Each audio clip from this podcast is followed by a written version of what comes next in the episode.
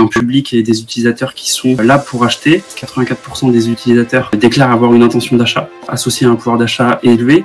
Sur Pinterest, on a aussi cette opportunité, euh, même pour des produits pour hommes, ça marche aussi très bien parce que on va avoir beaucoup de femmes qui vont acheter pour leur mari. Le pouvoir d'achat qui est généralement plus élevé sur Pinterest. On a une majorité de femmes, on est environ à 60-65% de femmes. Sur euh, les, boutiques en ligne, les femmes sont un peu plus acheteuses. Au niveau de la concurrence, c'est assez impressionnant par rapport à Facebook. Euh, en moyenne, on a un chiffre de un annonceur pour 3000 utilisateurs sur euh, Pinterest contre un annonceur pour 300 utilisateurs sur Facebook. Donc en fait, le ratio est de 10 fois moins. On a 10 fois moins d'annonceurs par utilisateur entre Facebook et Pinterest, qui laisse un peu entrevoir l'opportunité, en tout cas au niveau de la concurrence. Et après, ça se traduit en chiffres, évidemment. Euh, au niveau des CPM, c'est impressionnant. Au niveau des, coûts, euh, des coûts moyens d'acquisition, c'est quand même très intéressant. Et c'est une plateforme qu'il faut pas, enfin, moi, je pense qu'il faut pas manquer aujourd'hui et sur laquelle il y a une grosse opportunité. Si le meilleur moyen d'apprendre, c'est de faire les erreurs soi-même, le moyen le plus rapide est encore de se nourrir de l'expérience des autres. Dans ce podcast, vous découvrirez tour à tour des invités inspirants débutants ou vétérans du e-commerce, mais aussi des experts pour vous éclairer dans vos choix techniques, en vous montrant les chemins les plus courts et les plus sûrs vers vos prochains succès. Il est temps de lever le voile pour découvrir l'envers du décor. Bienvenue dans les secrets du e-commerce, la voie vers votre prochain million. Bienvenue dans ce nouvel épisode du podcast Les secrets du e-commerce. Aujourd'hui, on va parler de Pinterest. C'est une plateforme qui intéresse beaucoup de gens parce que beaucoup de gens s'y intéressent mais n'ont jamais pris le temps d'approfondir le sujet ou de s'y essayer. Donc aujourd'hui, j'ai l'honneur de recevoir Jérôme Alani qui va nous parler de, ce qu'il fait dessus. Donc il a lancé son business dessus, un business en tout cas, de e-commerce, donc il sera très bien placé pour nous en parler. Aussi, il va nous expliquer comment on fait pour performer sur la plateforme et aussi un point très important, évidemment, pourquoi il faut aller sur la plateforme. Donc tout ça, il va nous l'expliquer. Donc je te remercie, Jérôme, euh, d'avoir accepté l'invitation euh, aujourd'hui et de partager tout ce que tu connais. Merci, euh, merci, à toi. Pour, l'invitation, merci aussi, c'est cool. Je t'en prie. Alors, je te laisse te présenter, tu es, le meilleur, euh, tu es le mieux placé pour, pour ça. Euh, ok, alors moi c'est Jérôme Alani, du coup, j'ai commencé le e-commerce donc euh, il y a à peu près un an. Euh, donc au début, j'ai lancé quelques quelques boutiques justement en e-commerce et donc mon regard va être un peu un regard un peu différent peut-être de ce que tu reçois d'habitude puisque je suis assez récent dans, le monde de l'entrepreneuriat et du e-commerce. avant ça, je faisais de l'investissement immobilier et j'étais aussi musicien dans la marine nationale, donc plus du côté artistique. Et c'est ça que j'aime bien apporter un peu dans mes visions de, des social ads, c'est euh, le, côté artistique avec euh, le côté scientifique aussi, puisque j'ai été étudiant en mathématiques avant ça. Donc euh, j'aime bien réunir un peu ces deux mondes-là pour, pour, pour travailler dans les social ads. Et donc j'ai commencé le e-commerce il y a un an, spécifiquement sur Pinterest. Depuis le début, j'ai voulu m'axer vraiment sur cette plateforme parce que je l'ai trouvée intéressante et j'ai un peu vu une opportunité dans Pinterest. On va l'expliquer un peu plus tard au niveau des chiffres. pourquoi c'est, je pense que c'est une opportunité importante et ça s'est confirmé par la suite après avec les résultats que j'ai pu avoir. Et donc, je me suis lancé d'abord en e-commerce et ensuite euh, je me suis lancé aussi en tant qu'agence Pinterest puisque je me suis spécialisé sur cette plateforme et j'ai vraiment voulu apprendre à la, connaître en profondeur et vraiment à connaître vraiment euh, chaque chaque euh, chaque opportunité et puis bonne bonne pratique pour pour performer sur Pinterest en fait. Donc voilà un peu le, le parcours. Nickel. Est-ce que c'est est-ce, que c'est la seule plateforme que tu utilises aujourd'hui euh, pour faire euh, pour faire de la pub? Est-ce que tu es à 100% sur euh, Pinterest? Ouais, carrément. Alors depuis le début, du coup, je me suis je me suis vraiment axé dessus parce que j'ai une philosophie un peu de me dire je préfère maîtriser à fond 100% une plateforme que de me disperser et essayer de taper un peu de de, de, performance sur Google de, et de jamais être vraiment performant nulle part. Donc j'ai voulu vraiment m'orienter sur Pinterest. Et en fait, j'ai trouvé que ça a assez bien matché avec euh, le, mon profil qui était euh, entre guillemets débutant, où j'ai pu être rentable assez rapidement avec euh, avec cette plateforme. Je sais pas si c'est plus facile que sur Facebook, mais de ce que j'en entends avec plusieurs autres e-commerçants qui débutent sur Facebook ou sur Google, ça a l'air assez compliqué. On a plus de variabilité au niveau des performances. Il y a plus de peut-être plus de blocage, ça c'est sûr en tout cas que sur Facebook et sur Google, je sais qu'il faut quand même plus de budget pour se lancer. Donc, je pense que c'est une plateforme qui est euh, assez adaptée aux débutants, euh, même s'il y a aussi de grosses entreprises qui performent énormément sur Pinterest aujourd'hui. De plus en plus, de grosses entreprises s'y intéressent, euh, comme Maison du Monde, Le Roi Merlin, qui est très, très performant là-dessus aussi. enfin, j'en passe plein hein. dans la niche de la décoration, il y, en a, beaucoup, même si ça reste une plateforme sous-utilisée. par exemple, la niche dans la, de, la, de, la, décoration dans laquelle je travaille en tant qu'agence, je sais qu'il y a que environ 40% des, marques implantées qui utilisent Pinterest, alors que, enfin voilà, il reste, il reste la place pour les 60 autres sur Google, on est, on est presque à 100% des, boutiques de e-commerce dans la niche de la décoration qui utilisent Google. Euh, au niveau de la concurrence, c'est assez impressionnant par rapport à Facebook. Euh, en moyenne, on a un chiffre, euh, un chiffre de un annonceur pour 3000 utilisateurs sur Pinterest contre un annonceur pour 300 utilisateurs sur Facebook. Donc en fait, le ratio est de 10 fois moins. On a 10 fois moins d'annonceurs par utilisateur entre Facebook et Pinterest, qui laisse un peu entrevoir l'opportunité, le, en tout cas au niveau de la concurrence. Et après, ça se traduit en chiffres, évidemment.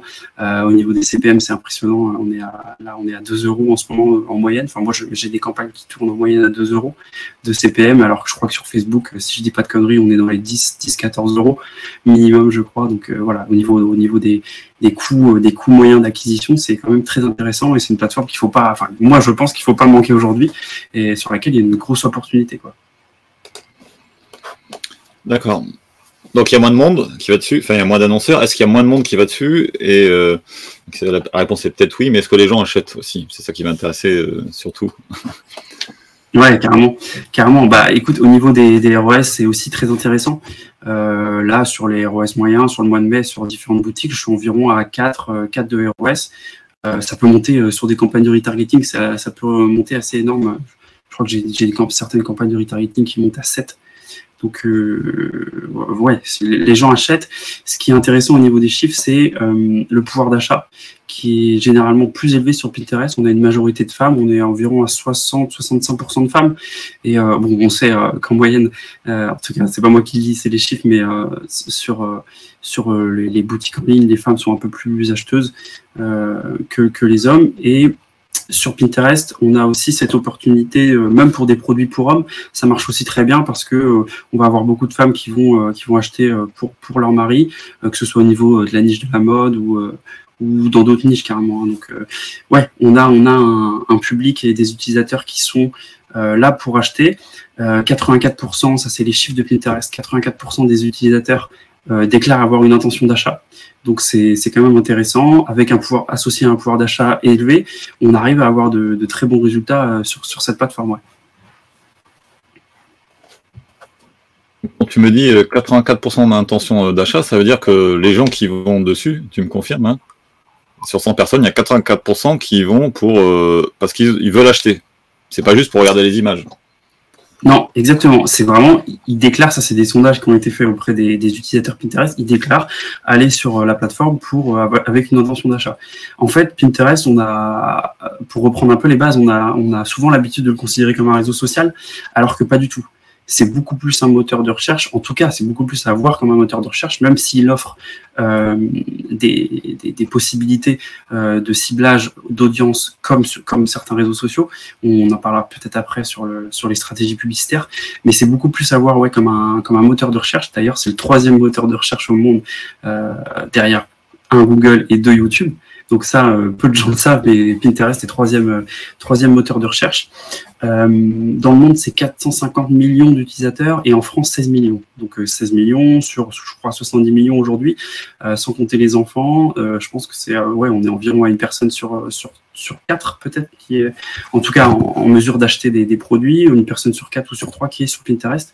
Et avec cette intention, euh, cette intention d'achat, Pinterest du coup c'est vraiment avoir comme une, une plateforme où les gens vont s'inspirer euh, ils, vont sur la plateforme pour euh, regarder des, des, images et s'inspirer pour leur décoration, pour euh, leur tenue vestimentaire dans la niche de la mode. Ça peut la niche de la beauté qui marche très bien, niche de la nourriture, tout ça, food and drink qui marche très très bien aussi.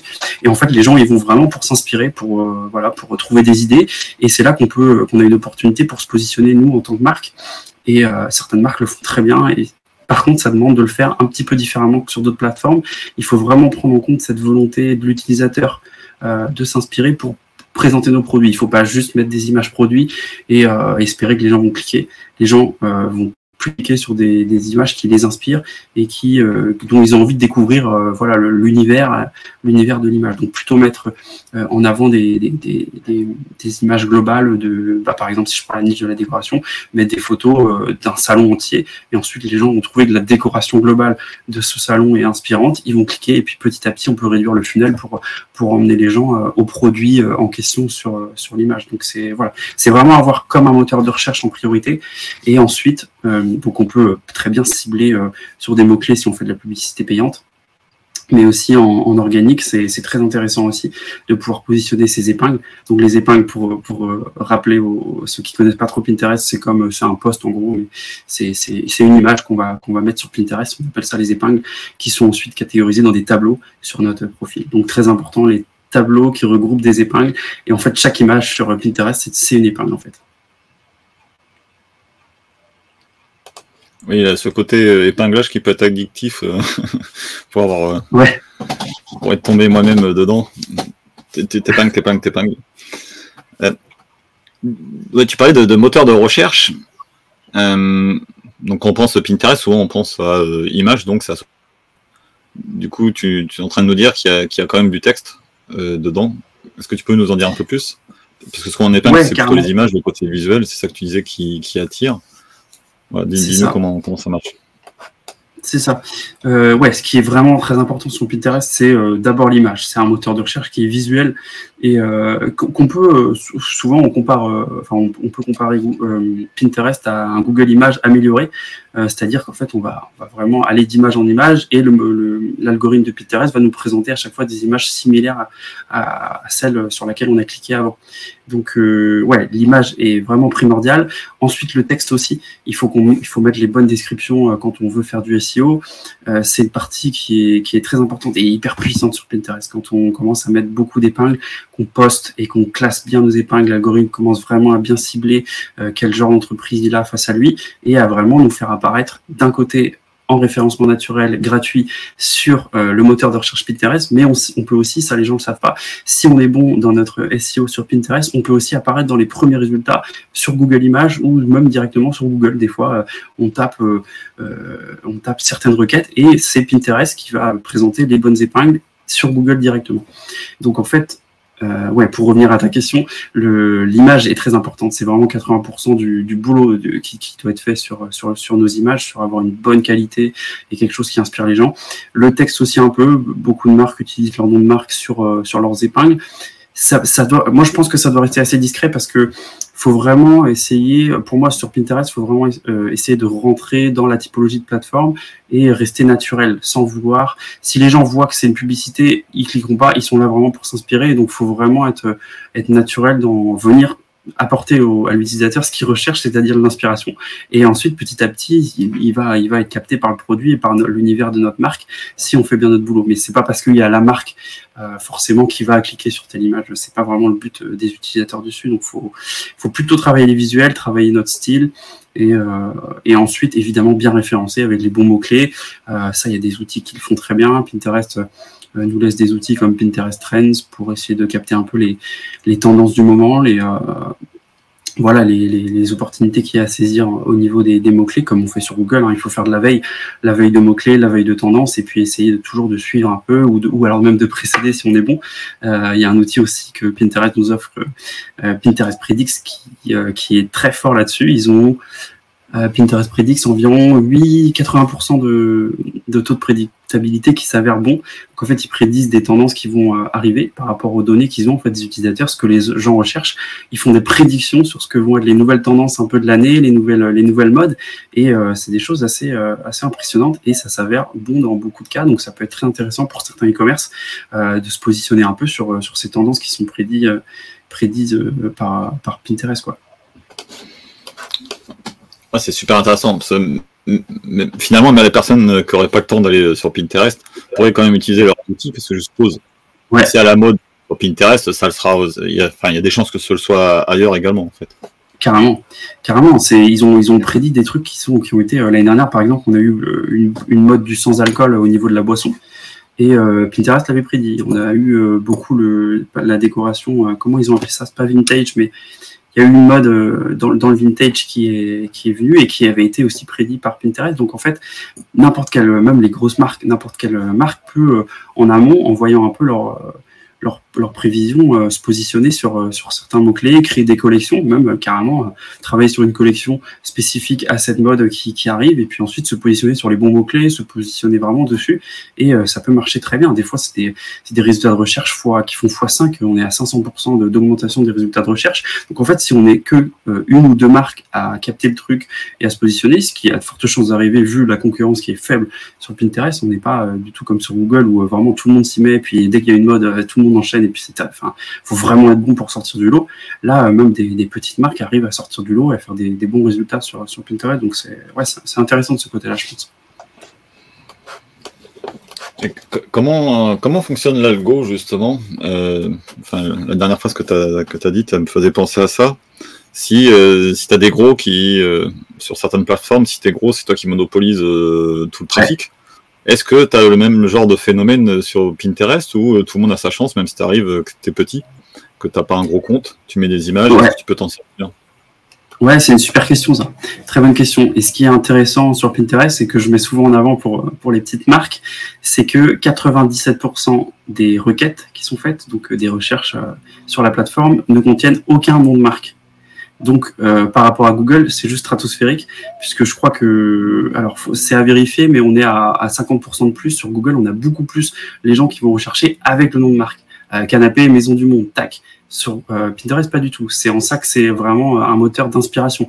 Les gens, ils viennent pour voir quelque chose de global et pas du tout rechercher une marque. Ils vont taper tendance canapé 2023 et puis terminé. Et donc, en fait, n'importe qui peut essayer de se positionner là-dessus et, euh, et, voilà, à, à, capter de l'audience et à, à, trouver de nouveaux clients et à se présenter un peu de, de dans ce mood-là. Ça, c'est ça, c'est très intéressant et ça permet vraiment une opportunité supplémentaire sur, euh, sur Pinterest, ouais, carrément. Alors tout à l'heure, tu as déjà commencé à énoncer un peu les différentes catégories qui fonctionnaient bien. Alors, j'ai pas tout retenu parce que tu m'as déjà parlé, du coup peut-être je mélange un peu tout, mais donc il y avait les, les luminaires, il y avait les meubles, il y avait les, euh, tout ce qui est mode, tu disais. Donc, tout ça, ça passe très bien parce que euh, c'est visuel. Alors les luminaires, on comprend bien parce qu'en plus il y a l'éclairage euh, donc qui est déjà fourni avec, c'est peut-être nickel pour la photo, pour avoir des, des bonnes photos. Il y, y, a quoi d'autre? Est-ce qu'il y a les bijoux et les montres en particulier dedans? Parce que tout à l'heure, tu parlais aussi qu'il y avait des hommes. Donc je me demandais, est-ce qu'il y a les, montres, est-ce qu'il y a les, ceintures, euh, des choses comme ça ou pas du tout? Ouais, carrément, carrément. Ça, en fait, ça rentre, euh, enfin, en tout cas, ceinture, euh, montre, ça, je pense que ça, bijoux, etc., ça rentre vraiment dans la, dans la catégorie mode. C'est la deuxième, c'est vraiment la deuxième, la deuxième thématique de Pinterest. La première, et c'est la, c'est, c'est pour la, c'est laquelle non, c'est la première euh, thématique de Pinterest, c'est la décoration.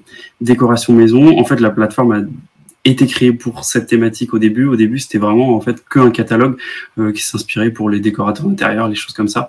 Et ensuite, ça a évolué sur d'autres thématiques. et en fait, la décoration est restée la première. Euh, les gens viennent vraiment pour s'inspirer pour leur intérieur, etc. Ensuite, on a la mode qui reste aussi visuelle, très visuelle, donc euh, tout ce qui est vêtements, comme tu dis, montres, euh, bijoux qui marchent très bien, mode beauté. Euh, ensuite, comme j'allais enchaîner, là c'est la beauté en troisième, et ensuite on a le sport, la nourriture, un peu tout ce qui reste visuel, mais qui, s'écarte un peu de, ça, qui vient derrière. Mais euh, en fait, on a, on a ces thématiques-là marchent très bien évidemment, et on a aussi d'autres produits qui, qui, qui, qui, fonctionnent très bien. On a des compléments alimentaires, euh, Nutrienco qui marchent très bien sur Pinterest. Euh, ouais, on a d'autres marques comme ça qui arrivent à s'intercaler, vu que c'est en rapport avec euh, un peu le, le mood de la plateforme qui est euh, lifestyle un peu. Euh, les gens viennent, ouais, ça, pour s'inspirer euh, sur leur vie, pour euh, découvrir de nouvelles tendances, de nouvelles modes. Donc en fait, c'est des gens qui, prennent soin d'eux, qui prennent soin de leur intérieur, qui sont assez, proches, voilà, de, leur lifestyle. Et donc tous les produits qui, vont en rapport avec ça marchent très bien sur Pinterest, ouais.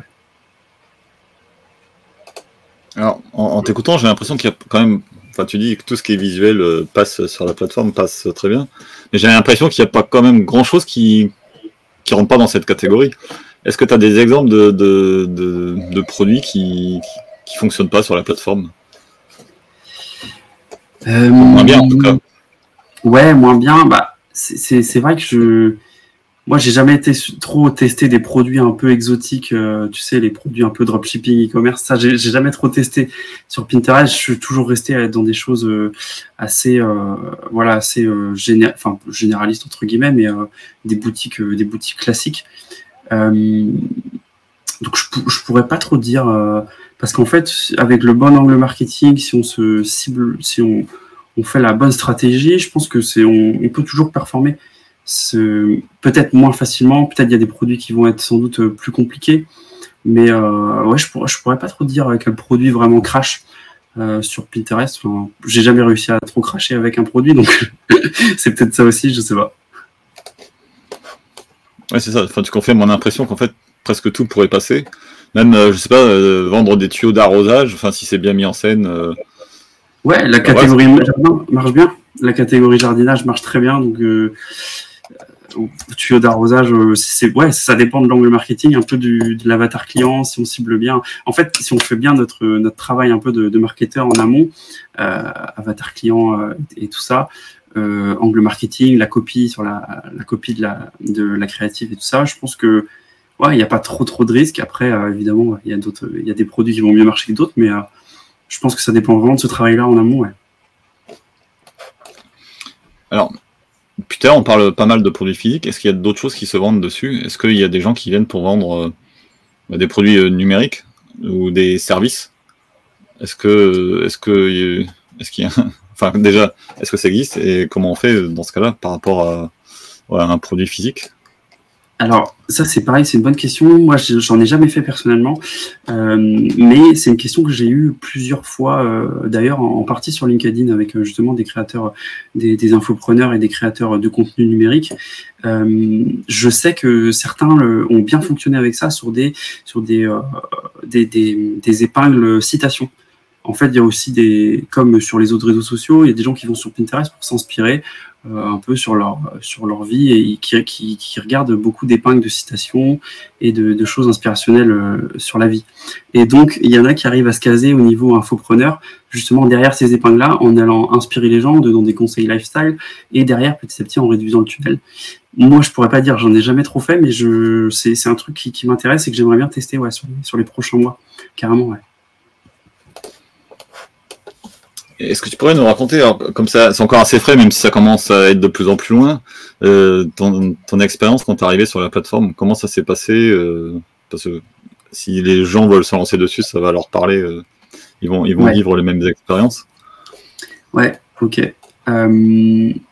Alors, ce qui, moi, je me suis lancé direct en, publicité payante la bonne stratégie maintenant avec le recul, euh, même si je reviendrai un peu sur mon expérience en tant que débutant, parce que euh, il faut un peu être averti sur Pinterest de, de la un peu du type d'algorithme qui est vraiment différent que des autres des autres réseaux sociaux comme Facebook euh, ou, TikTok ou même Google. je me suis axé direct en publicité payante Là maintenant, j'ai une stratégie qui est beaucoup plus euh, d'avoir un bon branding de marque, euh, donc d'avoir des tableaux bien rangés, des produits bien rangés, des belles épingles, etc. De faire un travail un peu euh, vraiment de branding, une belle page Pinterest parce que les gens passent par notre page, même si quand c'est une publicité payante, ils arrivent direct sur notre site et sur la page produit ou alors sur une page collection. Ça, on pourra en parler peut-être aussi sur ce qui est bon de faire au niveau des pages de redirection derrière nos créatives.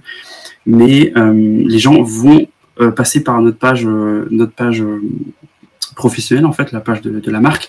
Et c'est important d'avoir quelque chose de, bien fait, quelque chose qui, vient inspirer les gens. Les gens vont s'abonner et du coup voir de plus en plus d'épingles de notre marque au fur et à mesure du temps. Et donc, par exemple, pour une marque dans la niche de la décoration, c'est important de, bien classer les styles scandinaves, industriels, etc. Bien classer les styles, bien classer les les types de meubles, euh, armoires, commodes, rangements, faire vraiment des tableaux bien rangés. Ça, c'est important. Donc, stratégie branding en premier. Ensuite, on peut s'intéresser à la publicité et ensuite à l'organique. Ou alors, faire la publicité et l'organique en même temps. Euh, une bonne pratique, c'est de s'habituer euh, euh, à poster très régulièrement du contenu et du bon contenu pour pour faire bien chauffer l'algorithme, faire bien chauffer notre page. Et en fait, au fur et à mesure, on va apparaître très très bien positionné dans les résultats organiques sur Pinterest. Et, euh, et, donc, en fait, c'est sur, sur, pour une entreprise, euh, sur le long terme, c'est hyper intéressant de bien travailler l'organique et de bien aussi travailler la publicité à côté. Donc, pour revenir à ouais, l'expérience en tant que débutant, c'est un peu déroutant au début Pinterest parce que c'est un algorithme qui est euh, assez, je dirais, lent, qui a pas mal d'inertie. Donc, ça en fait un défaut, mais ça en fait du coup aussi un avantage parce que beaucoup de gens euh, arrivent de Facebook, ils se mettent sur Pinterest, ils se disent bon c'est bon, moi je connais Facebook et euh, bon peut-être qu'ils se disent pas ça directement, mais en tout cas inconsciemment ils vont répliquer les mêmes stratégies. Donc ils vont lancer des campagnes. Si la campagne commence à bien performer, on augmente le budget, on fait x2, x3, sauf que ouais pas du tout la Pinterest, il va repartir dans ce qu'on appelle la phase d'apprentissage et il lui faut beaucoup, beaucoup de temps. enfin, quand je dis beaucoup de temps, c'est 10 jours. Il faut laisser au moins 10 jours quand on lance une campagne ou alors qu'on fait un micro-ajustement, c'est-à-dire changer le budget, ajouter de nouvelles créatives, changer les intérêts, euh, faire, faire de nouveaux ciblages, etc. Dès qu'on fait un micro-ajustement, changer le, le, CPA cible, si on fait du manuel lead, euh, dès qu'on fait ce genre de micro-ajustement, on repasse en phase d'apprentissage et ça, ça peut être dangereux parce que si on repasse tous les, on, fait deux jours sur une campagne, on touche parce qu'on performe pas, boum, phase d'apprentissage. On refait, ça commence à performer, on se dit vas-y, euh, je scale, paf, phase d'apprentissage. Du coup, ça, ça peut être hyper dangereux. Ça peut être vraiment une boucle, boucle un peu interminable. Et du coup, beaucoup de gens euh, quittent euh, Pinterest, disent bah non, ça marche pas. Bah, du coup, j'arrête et puis je retourne sur Facebook. Et donc, ouais, ça en fait une belle opportunité si jamais on a le mindset un peu patient et qu'on arrive à lancer une campagne bon budget, on met pas un budget trop fort pour pas se mettre dans le rouge si jamais on est perdant sur les premiers jours. Il faut laisser autant euh, le temps à l'algorithme de bien tester les différentes audiences. En fait, l'algorithme Pinterest, il fonctionne euh, en phase d'apprentissage. Il va tester plusieurs audience type, donc on appelle ça. Donc il va sectionner euh, notre audience en plusieurs catégories. Euh, par exemple, les femmes qui s'intéressent à la niche de la beauté de plus de tel âge, ou enfin je dis n'importe quoi, hein, mais il va sectionner comme ça notre audience en plusieurs audiences types et il va les tester les unes après les autres. Donc du coup, peut-être sur deux jours, on va avoir zéro vente parce qu'il est en train de tester une audience et que ça va pas du tout marcher. Alors sur les trois jours d'après, on va faire dix ventes. Tu vois, donc si jamais tu as coupé alors que tu étais sur la première euh, phase de, testing, du coup, tu n'as pas du tout l'apprentissage que tu pourrais avoir euh, avec la, phase d'apprentissage. Donc ça peut être dommage. Donc il faut vraiment avoir ce mindset patient, prendre le temps. Euh, et même, moi, je trouve bien de ne pas regarder ces ventes, tu tous les jours en mode oh, est-ce que j'ai fait une vente et d'actualiser tous les heures Ah merde, j'ai pas fait de vente. Et puis, tu tout le temps derrière ton écran, tu pètes un plomb. Il faut vraiment prendre du recul, analyser ses campagnes à la semaine voir euh, tous les deux semaines si vraiment on arrive à prendre beaucoup de recul. Mais le dimanche soir, c'est bien. Moi, j'aime bien analyser mes campagnes le samedi, dimanche, voir comment la semaine a marché. Parce que c'est pareil, au sein de la semaine, on a beaucoup de variations. Le week-end, il y a un peu plus d'achats en général que euh, en début de semaine où les gens sont un peu moins en train de, ils sont dans leur semaine de boulot, ils vont un peu moins en train de s'inspirer. Donc, il euh, faut vraiment prendre, du recul, laisser l'algorithme faire son taf et puis et faire nos ajustements, déjà les ajustements les plus réfléchis possibles et ensuite euh, les, faire le moins, le moins souvent possible et prendre vraiment laisser le temps à l'algo de, bien chauffer et de tester les bonnes audiences. Alors, si, tu vas dans une catégorie, est-ce que tu as, euh, parce que c'est des sujets que j'ai eu avec, euh, avec d'autres invités sur le SEO, comment on, comment on capitalise sur les efforts de, comptes qui sont plus gros ou d'entreprises, de, business qui sont plus gros que nous, qui ont beaucoup plus d'argent? Est-ce qu'il y a moyen de détourner euh, cette partie-là? Alors, je, vais m'expliquer. Il y a une idée qui me vient en, t'écoutant sur Pinterest. Est-ce que tu pourrais mettre des photos, euh, non pas de ton produit, mais euh, par exemple, tu, oui, tu vois un luminaire, mais tu, vas mettre des photos de, de canapé dans lequel ton luminaire apparaîtra, par exemple. Et du coup, si tu sais que le canapé est très recherché, tu mets un qui est, à la mode en ce moment, justement, parce que tu sais ce qui est à la mode grâce aux outils de Pinterest. Donc tu fais une photo, un assemblage où il y a les deux, et du coup tu attires les gens en fait qui vont faire la recherche sur la marque du canapé en particulier pour bah, de, dans l'eau, il, y, en a qui vont se dire ok la lampe euh, elle va bien, euh, j'achète avec le canapé, donc c'est pas toi qui le vends, ou j'achète la lampe euh, toute seule. Est-ce que ça c'est une stratégie qui pourrait fonctionner ou c'est difficile à, faire sur la plateforme? Je pense que je pense que c'est pas mal parce que ça revient un peu à ce que je disais tout à l'heure, d'inspirer les gens de manière générale. Je pense que je disais, les gens ils viennent vraiment pour s'inspirer euh, sur un type de décoration. Et euh, donc en fait, ils vont aller euh, sur des images ou en tout cas leur œil va être capté par des décorations qu'ils aiment bien. Donc forcément par un univers plus que par un objet directement. Donc en fait, si on arrive à entre guillemets embellir euh, notre, notre produit en le mettant dans un univers qui colle bien à ce que recherche l'utilisateur, euh, forcément, il va cliquer, puis ensuite, il va peut-être s'intéresser un peu de, de, manière plus précise à la lampe en question.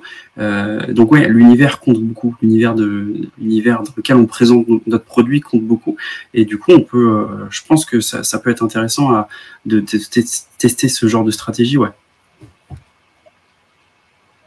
Et toujours, euh, toujours presque sur le même sujet, j'ai envie de dire, si on prend d'un côté les pros et euh, les amateurs, parce que euh, à l'origine, enfin, il y a beaucoup d'amateurs sur Pinterest, maintenant même s'il y a de plus en plus de pros.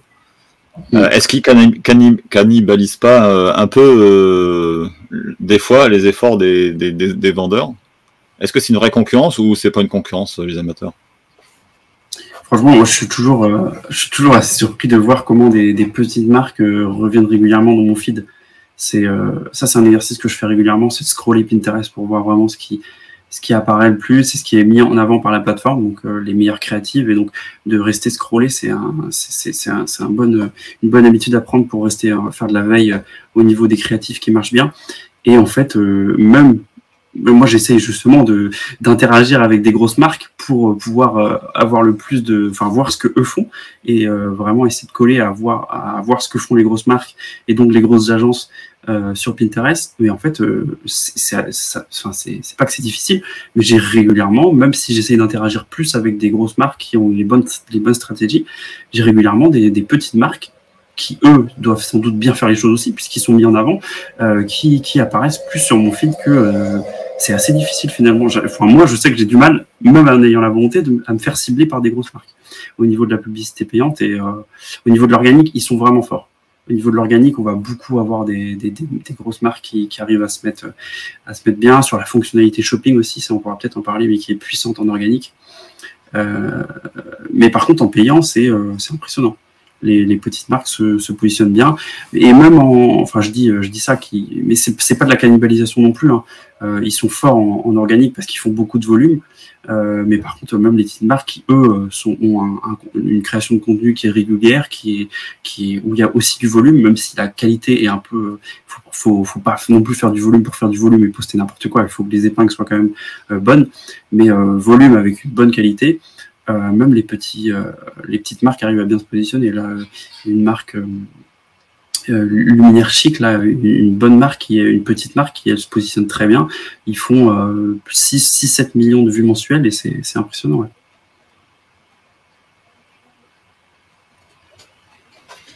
Ce côté euh, quantité euh, versus euh, qualité, euh, donc tu disais la quantité fonctionne à condition que ce soit vraiment enfin une qualité minimale, mais ça me faisait de me demander est-ce que donc quand tu utilises ça, enfin, Pinterest pour vendre, est-ce que tu mets uniquement tes produits à, vendre ou est-ce que tu vas varier un peu plus pour euh, taper un peu plus large dans le public que tu vas te ramener?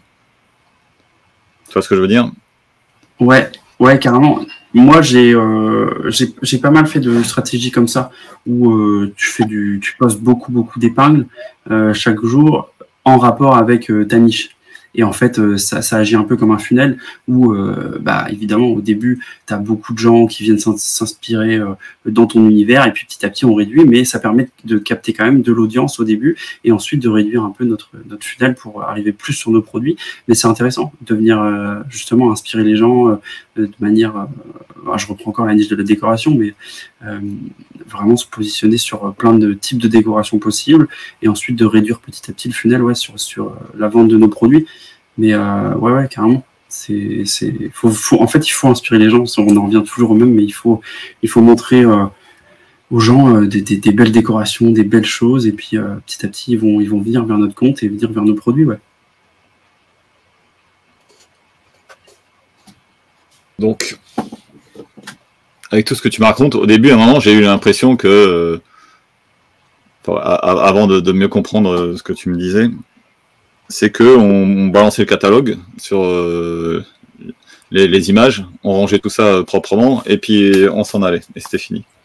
Donc si je comprends bien, c'est un travail de, tous les jours euh, parce que tout à l'heure tu parlais qu'il faut poster régulièrement et du coup je suppose qu'on peut pas poster euh, reposter les mêmes images. Enfin, ça, on, peut en théorie parce qu'il faut les enlever et les remettre. Donc c'est vraiment un, travail euh, journalier peut-être? Est-ce que c'est à quelle fréquence faut faire ça? Alors, ouais, carrément, ça dépend vraiment de la stratégie qu'on veut mettre en place. Il y a certaines boutiques qui fonctionnent très bien en faisant pas du tout de SEO et ils ont zéro épingle d'inspiration en fait, zéro épingle créée. Eux, ils font de, de l'épingle payante directement. Les seules épingles qu'ils mettent, c'est des épingles payantes et en fait, ils arrivent à générer des ventes. Donc ça dépend de la stratégie moi, avec sur une stratégie long terme, avec une boutique sur laquelle on veut vraiment avoir quelque chose de long terme, faire des ventes, etc. Euh, vraiment sur le long terme, en fait, euh, moi, j'optimise euh, l'entièreté de la stratégie avec le publicitaire et l'organique et le branding de marque. Donc vraiment, ces trois paramètres-là qui sont importants. Mais on peut très bien décider. Enfin, ça dépend. Si on veut faire du dropshipping et qu'on n'a pas forcément des objectifs très long terme, on peut décider de faire du payant et ça marche très bien aussi. Il faut avoir les bonnes les bonnes stratégies en payant, faire du scaling euh, pas trop comme un bourrin, mais euh, Pinterest offre aussi ce, même si on fait que du payant, je dis long terme, mais c'est enfin, plus du très long terme de ce dont je parlais juste avant. On peut faire du long terme. L'algorithme euh, est plus lent, mais c'est aussi un avantage parce qu'il est plus stable sur le long terme. Euh, je sais qu'avec Facebook, on peut scaler très fort très vite, mais par contre, on a de gros risques de pas tenir la cadence sur plusieurs mois euh, si on fait, si on n'a pas les bonnes, les bonnes pratiques. Et même, je sais que si on a les bonnes pratiques, ça reste compliqué pour beaucoup de performer pendant plusieurs mois de manière stable sur Facebook, parce que, euh, enfin voilà, l'algo est, très performant, mais par contre, peut-être il épuise un peu vite, un peu vite l'audience.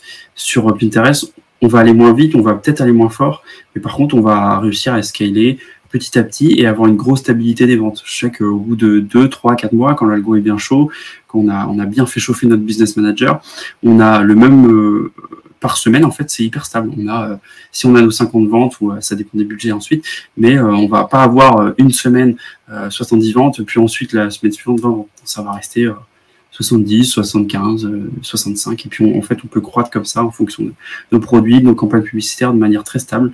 Et ça, c'est intéressant.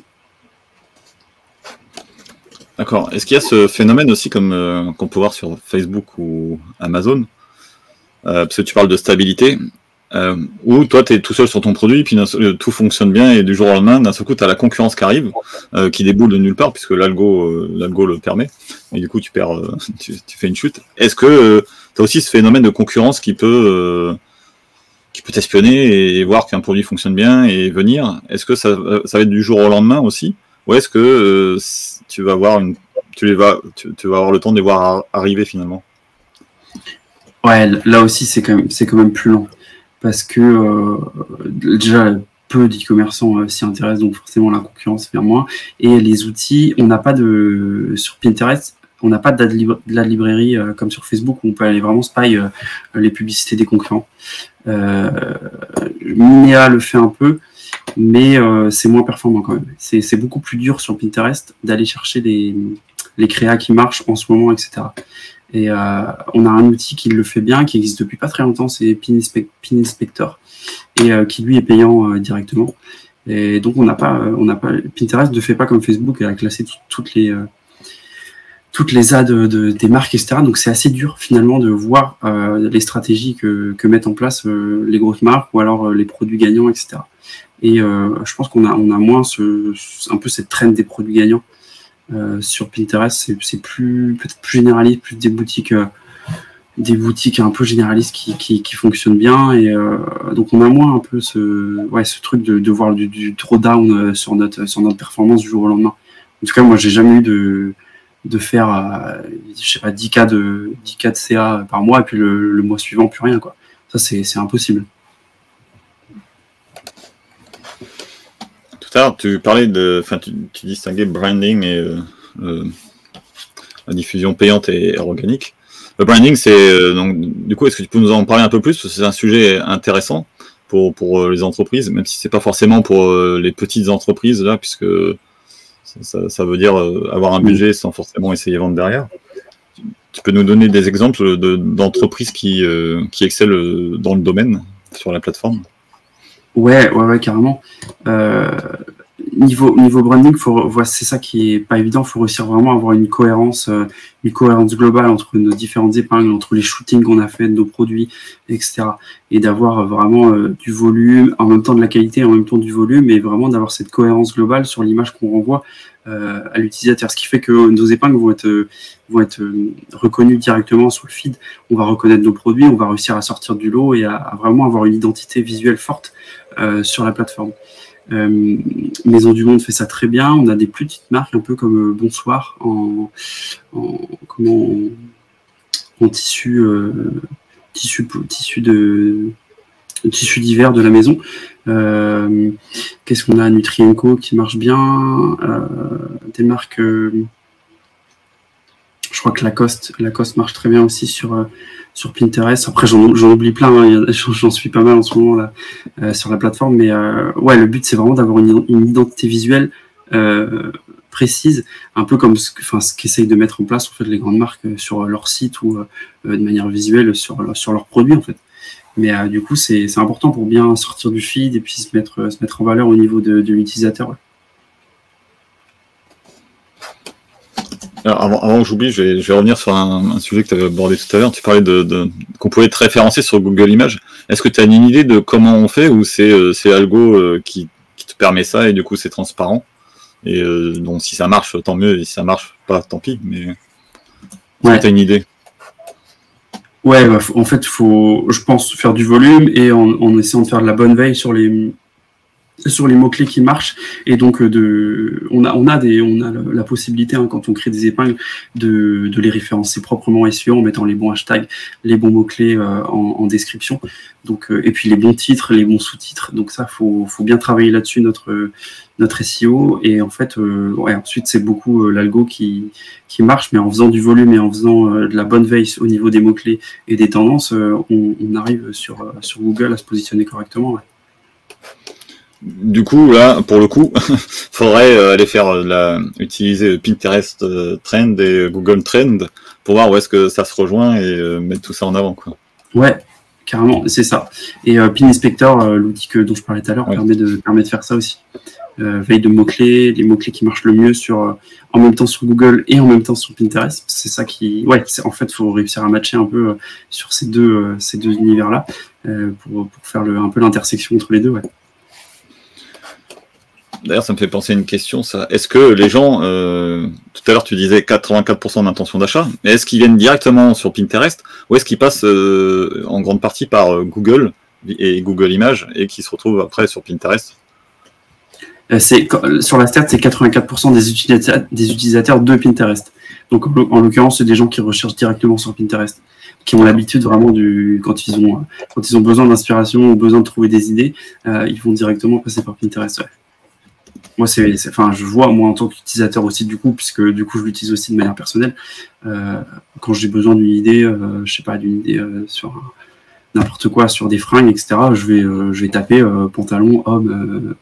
Enfin, je dis n'importe quoi, mais sur Pinterest. Et du coup, ensuite, je vais petit à petit, je vais cliquer sur la créative qui me correspond. Ça va m'en donner d'autres, etc. Donc, je vais vraiment m'inspirer et petit à petit tomber sur différentes marques. Et, mais du coup, c'est avec l'intention, avec l'intention d'achat, puisque j'y vais vraiment euh, parce que j'ai besoin d'acheter ce produit-là. Donc c'est ça qui est intéressant par rapport à, Facebook où on va plus faire du marketing, euh, du marketing push, euh, où du coup on va présenter un produit que l'utilisateur n'était pas forcément en train de chercher, on va essayer de faire en sorte qu'il l'achète, etc. Là c'est beaucoup plus comme Google où on va essayer de se mettre derrière une intention d'achat spécifique et derrière quelqu'un qui va rechercher ce produit-là et donc de lui présenter le nôtre comme étant le meilleur. Quoi. Ouais, c'est ça, c'est un peu comme si tu feuilletais un catalogue en fait. Euh. Donc effectivement, il y a 16% des gens qui, bon, ils font ça pour se faire plaisir, mais les autres, ils ont, ils cherchent quelque chose euh, à, acheter. Et, donc, c'est pas perçu comme de la pub. Exactement. Euh, et, carrément, c'est ça que je dis souvent en fait. Pinterest est conçu comme un catalogue. Et c'est aujourd'hui, ça, enfin, on sait que ça marche toujours bien. Hein. Peut-être pas chez notre génération, mais je sais que les catalogues sont toujours très utilisés par les marques de décoration, les marques de mode. Donc en fait, c'est un peu le catalogue du futur, Pinterest. C'est le catalogue en ligne et puis les gens viennent flâner sur le catalogue. Et du coup, ça, tout ce que je dis depuis tout à l'heure est en relation avec ça. Sur un catalogue, on voit très bien comment fonctionnent les marques de décoration. Ils créent des univers entiers et ensuite, les produits qui veulent vendre sont dans ces univers-là. Donc, il faut vraiment inspirer l'utilisateur et lui faire augmenter la valeur perçue en mettant nos produits dans le cadre d'univers cohérents et puis inspirants. Quoi. Ouais, en fait, il n'y a pas de secret hein, en, marketing.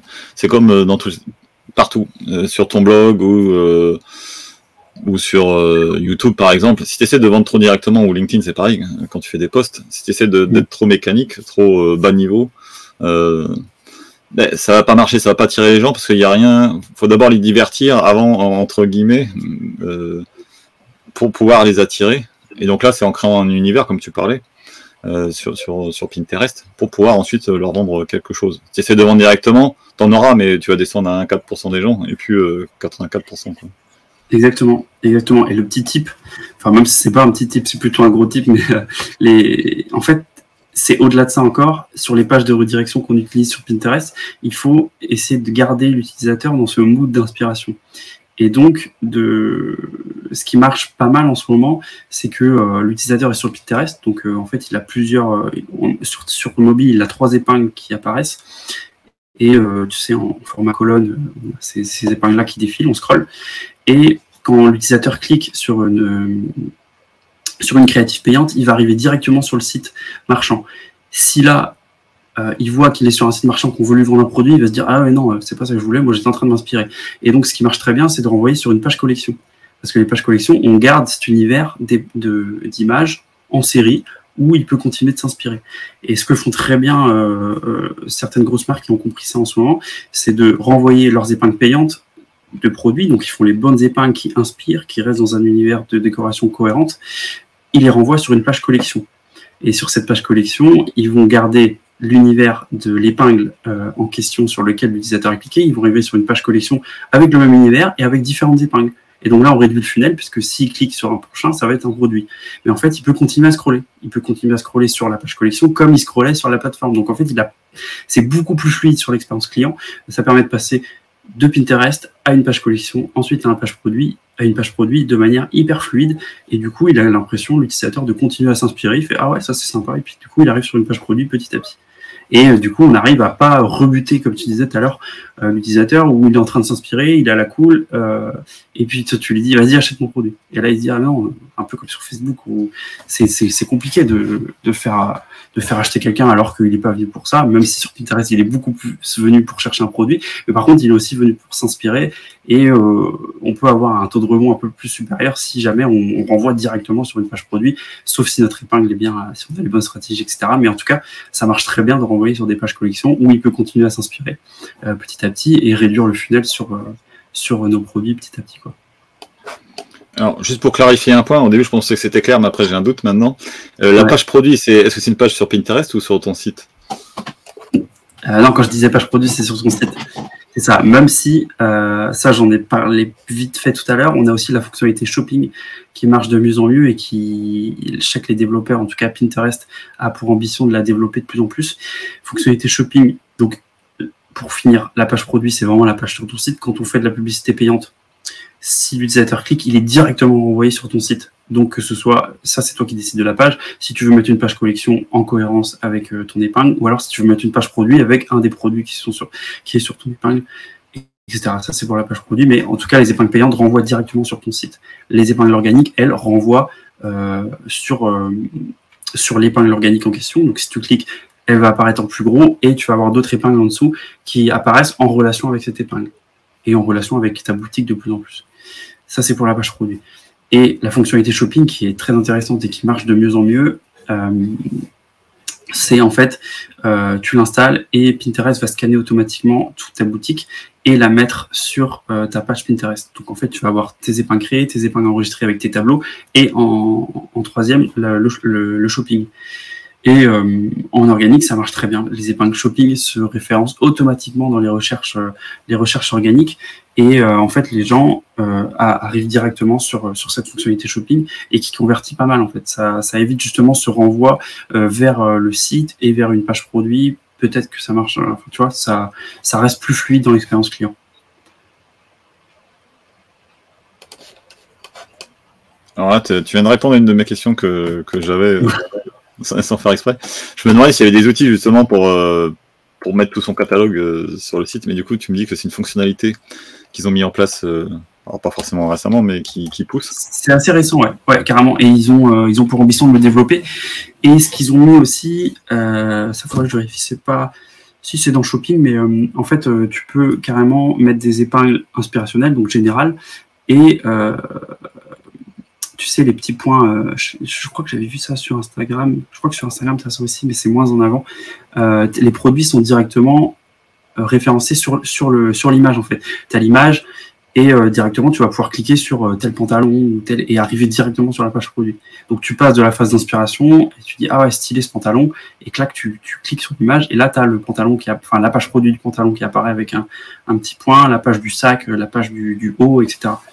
Et, euh, du coup, ça, ça, ça, ça, améliore encore la fluidité de l'expérience client parce qu'on est directement sur euh, une tenue qui nous intéresse, qui nous inspire, et tac, on clique et boum, on arrive sur la page produit. Et donc, c'est fluide parce que souvent, on va avoir. Euh, c'est intéressant dans le fait où on, on, peut avoir une épingle qui nous inspire.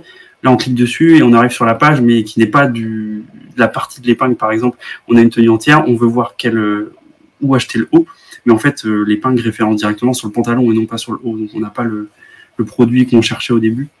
Euh, cette fonctionnalité-là permet justement de, classifier tous les produits de l'épingle en question euh, directement. Oui, ça me fait, enfin, ça me fait penser à ce côté cross-sell, effectivement, quand on voit, quand, on voit un ensemble. Alors, la mode, c'est très pratique pour ça. Enfin, si on vend des bijoux aussi avec. Est-ce que c'est transférable à d'autres domaines comme les luminaires? Par exemple, parce que tu connais un peu plus le sujet que, d'autres. De vendre plusieurs objets d'un coup euh, sur, sur la même. Euh, tout en étant qui tout en faisant en sorte qu'il soit bien mis en scène, évidemment, puisque sinon ça n'intéresse pas les gens. Mais du coup, si quelqu'un veut acheter euh, un des objets, il va se dire, puisqu'il était attiré par l'image entière, c'est dommage si j'achète pas le reste, ça va pas aller avec, et du coup, il se retrouve à, remplir son panier, en fait, sans s'en rendre compte. Carrément, carrément. Bah, encore une fois, c'est exactement ce qu'on disait tout à l'heure. Le but, c'est d'inspirer, mais de manière globale. Euh, et donc, euh, justement, tu arrives à, créer une belle décoration, tu as une belle image euh, de, du style de décoration que tu proposes, et ben, tu vas pouvoir classer chaque produit de l'ensemble. bah, en fait, comme ce qui est fait dans les catalogues, je sais que les catalogues papier, ils font ça. Tu as une image globale qui prend l'entièreté des deux pages, et dessus, tu as un petit texte qui résume bah, tel pot de fleurs, tel, tel luminaire, tel canapé, tel tissu. Et du coup, comme tu dis, bah, ça, ça, ajoute de la valeur perçue parce que tu vois le produit dans son univers et dans un, dans un univers cohérent et, et hyper inspirant. Donc, euh, tu as vite envie d'acheter l'ensemble pour avoir le truc chez toi. Donc, ça permet vraiment de, ouais, de faire du cross-sell, euh, de faire du cross-sell là-dessus. Ouais. Ça, ça me fait marrer cette histoire de, de, de photos. Euh, en vue d'ensemble où tu vois plein d'objets et tout à acheter. Euh, je sais pas si ça t'est déjà arrivé, mais des fois tu dis tiens j'aimerais bien ce truc-là. Mais le problème c'est que bah, c'est pas vendu. Donc ça faut Ouais. Ils vendent les autres objets et toi tu préfères celui qui est pas vendu. Donc faut faire gaffe à, quand même à pas faire des trucs trop beaux finalement à côté. Sinon, au risque de, générer ce problème-là. Ouais, carrément. C'est avantageux pour, pour les grosses marques euh, en déco euh, qui, eux, euh, ont tous les produits en stock de ce qu'ils présentent sur. En tout cas, ils font, ils font en sorte de créer des univers avec, avec leurs produits. Du coup, il y a une, ils peuvent vendre chaque produit si tu si toi t'as qu'un seul produit sur l'image et que ouais tu risques d'avoir un peu de, de bond rate euh, sur, sur ta page produit parce que ouais le mec il veut le canapé euh, en fait euh, toi tu vends le, petit cadre qu'on voit à peine là-bas ça va ça va rebondir un peu quoi. Faut faut rester cohérent et et en fait mettre son valeur mettre en valeur son produit en priorité même si on lui ajoute de la valeur perçue par l'ensemble pas faire en sorte que on voit une image d'un canapé d'un salon entier puis toi tu vends le le nounours qui est derrière moi tu vois Et, toujours pour rester sur le même sujet de, cross-sell, est-ce qu'on peut faire ça avec euh, des partenariats? Est-ce que ça se fait? Est-ce que c'est une pratique courante ou du coup euh, bah, deux, boutiques vendraient euh, chacune leur objet mais qui sont bien complémentaires en fait sur, sur la même image? Est-ce que ça se fait ce genre de choses? Ça se fait pas beaucoup, mais c'est une bonne stratégie. Tu as des, comment, des, pages Pinterest qui, euh, qui eux, n'ont aucune intention, enfin, qui ne sont pas des boutiques et qui font beaucoup de, Pinterest, qui créent beaucoup et qui ont beaucoup, beaucoup d'abonnés et qui, du coup, un reach qui est important sur la plateforme. Et en fait, euh, un compte comme ça, sur Instagram, le mec, il est directement prospecté pour faire euh, un partenariat rémunéré avec telle ou telle marque. Sur Pinterest, très peu encore. Il y a peu de marques qui prennent, euh, qui, qui, font cette stratégie, alors que tu as beaucoup de, de, comptes organiques bien, euh, bien référencés sur la plateforme. Et du coup, tu peux faire des partenariats avec des. Bah, du coup, ça fonctionne comme de l'affiliation, sauf que affiliation où comment euh, influenceurs, marketing d'influence, euh, mais avec des, des, influenceurs qui sont pas des personnes, mais des pages Pinterest bien référencées, qui ont un bon SEO et qui ont une bonne ancienneté, du coup qui sont hyper bien mises en avant. Euh, si par exemple tu as beaucoup de, de, pages comme ça qui, qui font dans, la niche déco, qui font beaucoup d'épingles d'inspiration, tu peux faire un partenariat avec eux et renvoyer directement vers tes produits en, stratégie d'affiliation ou d'influence quoi. Alors, depuis tout à l'heure, on parle, on parle image. Est-ce que euh, on sait que YouTube s'est mis aux shorts euh, euh, par la force des choses parce que TikTok est arrivé. Instagram, c'est entre les deux puisqu'il y a des images entre Pinterest et les autres puisqu'il y a des images et aussi des vidéos. comment se positionne aujourd'hui Pinterest? Est-ce que c'est resté uniquement 100% images ou est-ce qu'ils se mettent un peu à la vidéo aussi? Ouais, super question. J'ai un peu oublié d'en parler depuis tout à l'heure, mais ouais, ils se sont mis aux shorts. Euh, et ça marche, ça marche vraiment bien aussi. Tu as les épingles idées. Ça marche pas ouf. Euh, enfin, moi, en tout cas, j'ai moins de résultats avec ces épingles-là en payant. Mais par contre, en, en référencement, etc., c'est des épingles qui, qui, marchent très très bien. Euh, ce qu'on appelle les épingles idées, en fait, c'est comme des stories. Des épingles stories et on va pouvoir inspirer les gens euh, sur des, sur des bah, pareil que sur Instagram, etc., sur des stories et des, des, des, épingles. Ils appellent ça épingles idées. C'est vraiment des épingles pour, pareil, inspirer, sur donner des conseils ou alors, enfin, vraiment s'ancrer dans le dans l'univers de, de, la niche dans, la, dans lequel on est pour essayer d'aller aider les gens, d'apporter de la valeur ou, ou de rester vraiment sur ce mood d'inspiration. c'est bien de varier les, de varier les, les formats c'est euh, sur Pinterest un peu euh, comme partout. C'est ça, c'est une super pratique. Enfin, c'est hyper hyper important. C'est de vraiment euh, tester plein de choses différentes, tester du format différent, tester bah, justement entre épingle normale, épingle idée, tester des pages de redirection différentes, tester des audiences, tester des créatives, des, des, accroches de créatives. Il faut vraiment vraiment tester beaucoup et pas arrêter de tester même quand on a quelque chose qui marche c'est un peu le piège. On a un truc qui commence à marcher, on axe tout dessus et on arrête le testing. Et du coup, on, ne se laisse pas l'opportunité de, trouver quelque chose qui marche encore mieux. Euh, que ce soit une créative ou comme je l'ai dit, n'importe quoi, une page de redirection, c'est hyper important de, tester différentes pages de redirection derrière, derrière nos épingles payantes. Ça, c'est, enfin, en fait, faut, faut tester, tester, tester. Je pense que c'est un peu comme, comme tout. Oui, bah, l'erreur fréquente euh, au niveau des tests, c'est quand quelqu'un trouve quelque chose qui fonctionne, euh, soit, soit il reste dessus sans chercher mieux, alors qu'il peut y avoir mieux, soit il va continuer à chercher euh, en oubliant ce qui a, fonctionné. Mais on oublie souvent qu'on peut faire les deux, en fait. On peut garder ce qui fonctionne jusqu'à ce qu'on ait trouvé mieux. Voilà, c'est du bon sens, mais dans la pratique, peu, le font. Ouais, je à ce que ça soit dit. Ouais, carrément, ouais. et, et, sur la durée des shorts, Enfin, donc, euh, comment t'appelais ça? Euh, Épingle idée, c'est ça? Ouais, épingle idée, ouais. Euh, c'est de, de, combien? Est-ce que ça reste sous la minute aussi?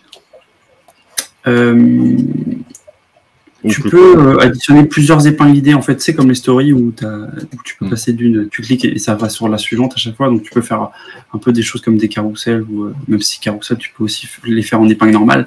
Mais du coup, quand tu cliques, ça vient à l'épingle suivante. Tu peux faire des listes et des, des choses, des, des conseils, des types, euh, 10 types pour améliorer sa décoration de salle de bain. Tu vois.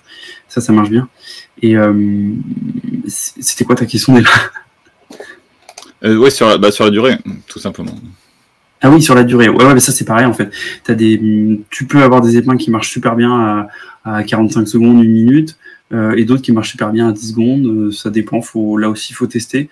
Peut-être la, la, durée moyenne, ça va être 15-20 secondes qui marche bien.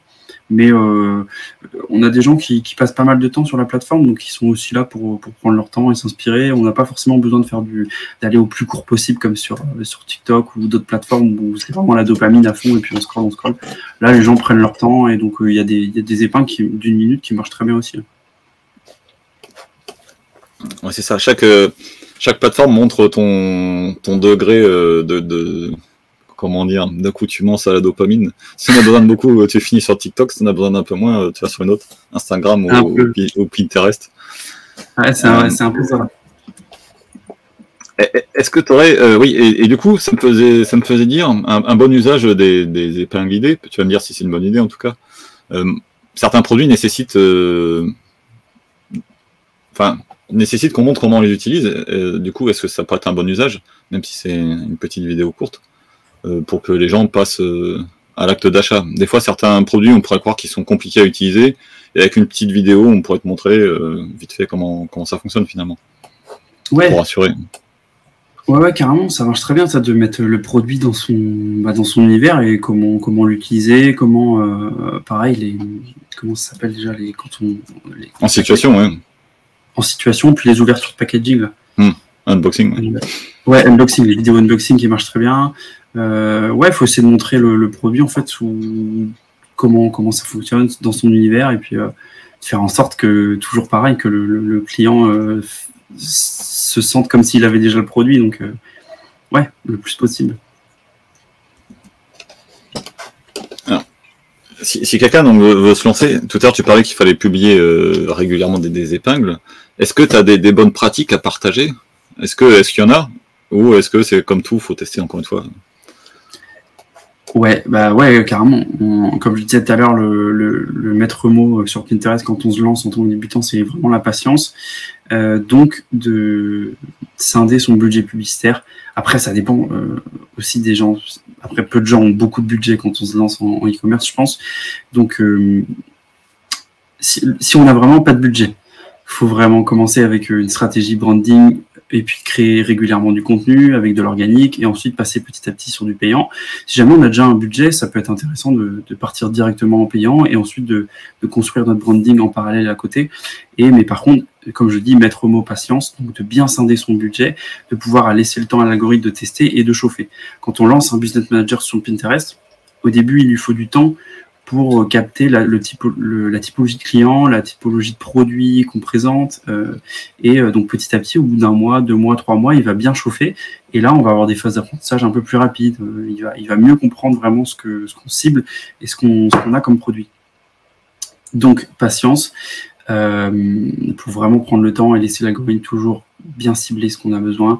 Quand on scale, toujours dupliquer plutôt dupliquer, faire du scaling horizontal plutôt que du scaling vertical, euh, changer les, budgets publicitaires de manière euh, trop euh, trop franche dans les dans les dans les campagnes, ça ça marche pas trop.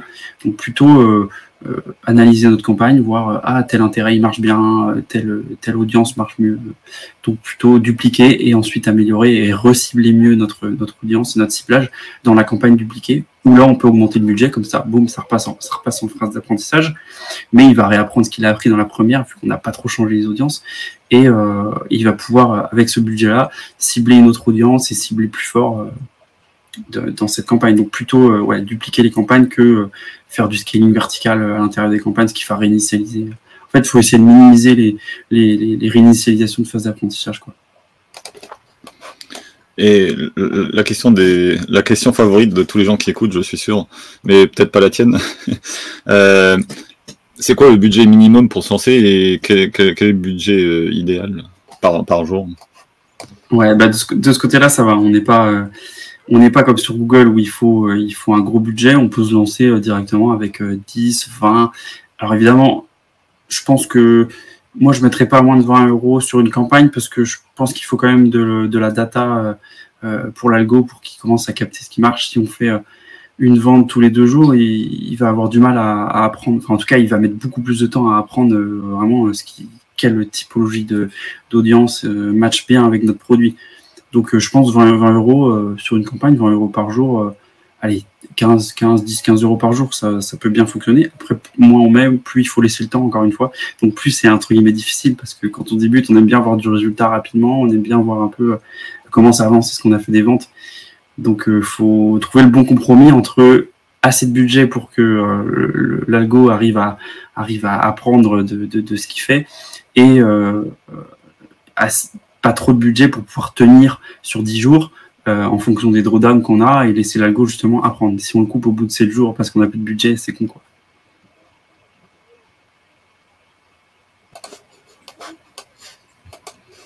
Est-ce que tu as des, alors, dans les deux sens, ça marche, ça marche. Des success stories à, partager de, grosses boîtes qu'on réussi ou des petites qu'on fait euh, leur trou sur Pinterest pour, pour inspirer les gens. Et de l'autre côté aussi, euh, montrer aux gens qu'ils euh, sont bien couillons de ne pas y aller.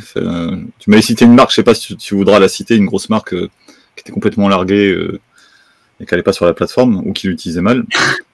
ouais, je l'ai en tête. Bah, après, il y, en a pas mal hein, des grosses marques, euh, même dans les, dans les meilleurs niches de Pinterest, qui enfin, qui voient pas un peu l'opportunité qui manque. Je, je vais peut-être pas les démonter euh, là directement, mais euh, ouais, c'est ça qui moi je suis toujours assez impressionné sur des sur, des sur dans la niche comme la décoration où justement depuis ce qu'on dit depuis tout à l'heure, c'est un vrai catalogue, c'est fait pour ça en fait. C'est la meilleure plateforme que tu puisses utiliser quand tu as une marque visuelle pour présenter tes produits. Et euh, ouais, il y, a encore beaucoup de grosses marques qui ne s'y intéressent pas. Et, donc c'est ouais, c'est carrément une opportunité. Et à l'inverse, tu as, des grosses marques qui ont capté le truc. Euh, Laura Merlin, comme je disais tout à l'heure, Maison du Monde, Tikamoon, qui, euh, qui eux ont vraiment performent vraiment bien sur la, plateforme et qui mettent en plus en, qui utilisent Pinterest dans une stratégie globale. C'est pas que Pinterest, mais du coup, tu peux faire euh, ça reste très intelligent de faire de l'acquisition parce que les gens vont venir s'inspirer. Donc, euh, avoir vraiment le, le, top, non, le, bottom of the funnel euh, sur Pinterest et ensuite retargeter sur d'autres plateformes. Parce que si tu captes quelqu'un qui est là pour s'inspirer, tu sais que c'est un client qui va potentiellement acheter et ensuite tu le retargetes sur Facebook, tu le retargetes sur Google, etc. Donc, tu peux vraiment faire du, beau fou sur, sur Pinterest et ensuite avoir une stratégie de retargeting sur d'autres plateformes.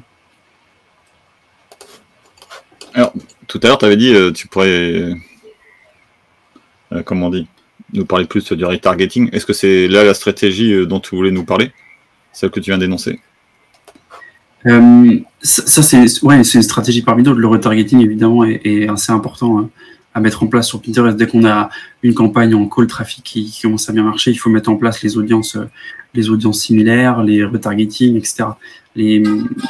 C'est ça qui est intéressant sur Pinterest, c'est qu'on peut vraiment mixer euh, le ciblage par mots-clés, le ciblage d'audience froide, euh, avec du ciblage euh, plus précis comme on a sur Facebook. Donc c'est vraiment un mix de Facebook et Google où on peut capter une audience qui veut, qui est en recherche active par l'intermédiaire des mots-clés et de, ces recherches-là, et, aussi capter des audiences en fonction de leur intérêt, en fonction de leur âge, de leur, voilà, de, plein de choses différentes. Donc c'est vraiment intéressant de, bien utiliser ces deux paramètres qui font euh, la spécificité un peu de Pinterest et qui permettent d'avoir de, la performance là-dessus.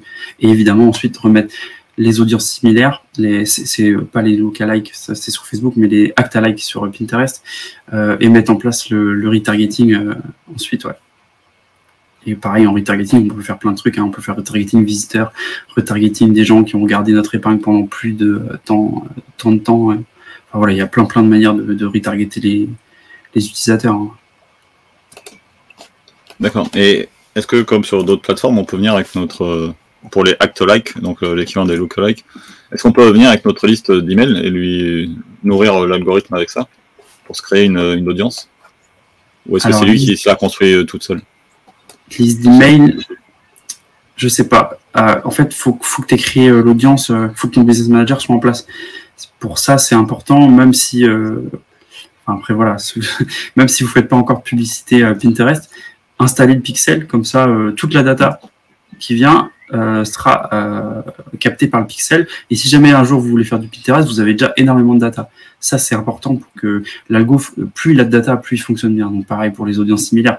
S'il a une audience qui est hyper bien ciblée, il sait telle typologie de client, ça achète. Bah, du coup, l'audience similaire, elle va marcher, elle va marcher nickel derrière parce que du coup, il va avoir beaucoup de data sur l'audience effective qui marche bien.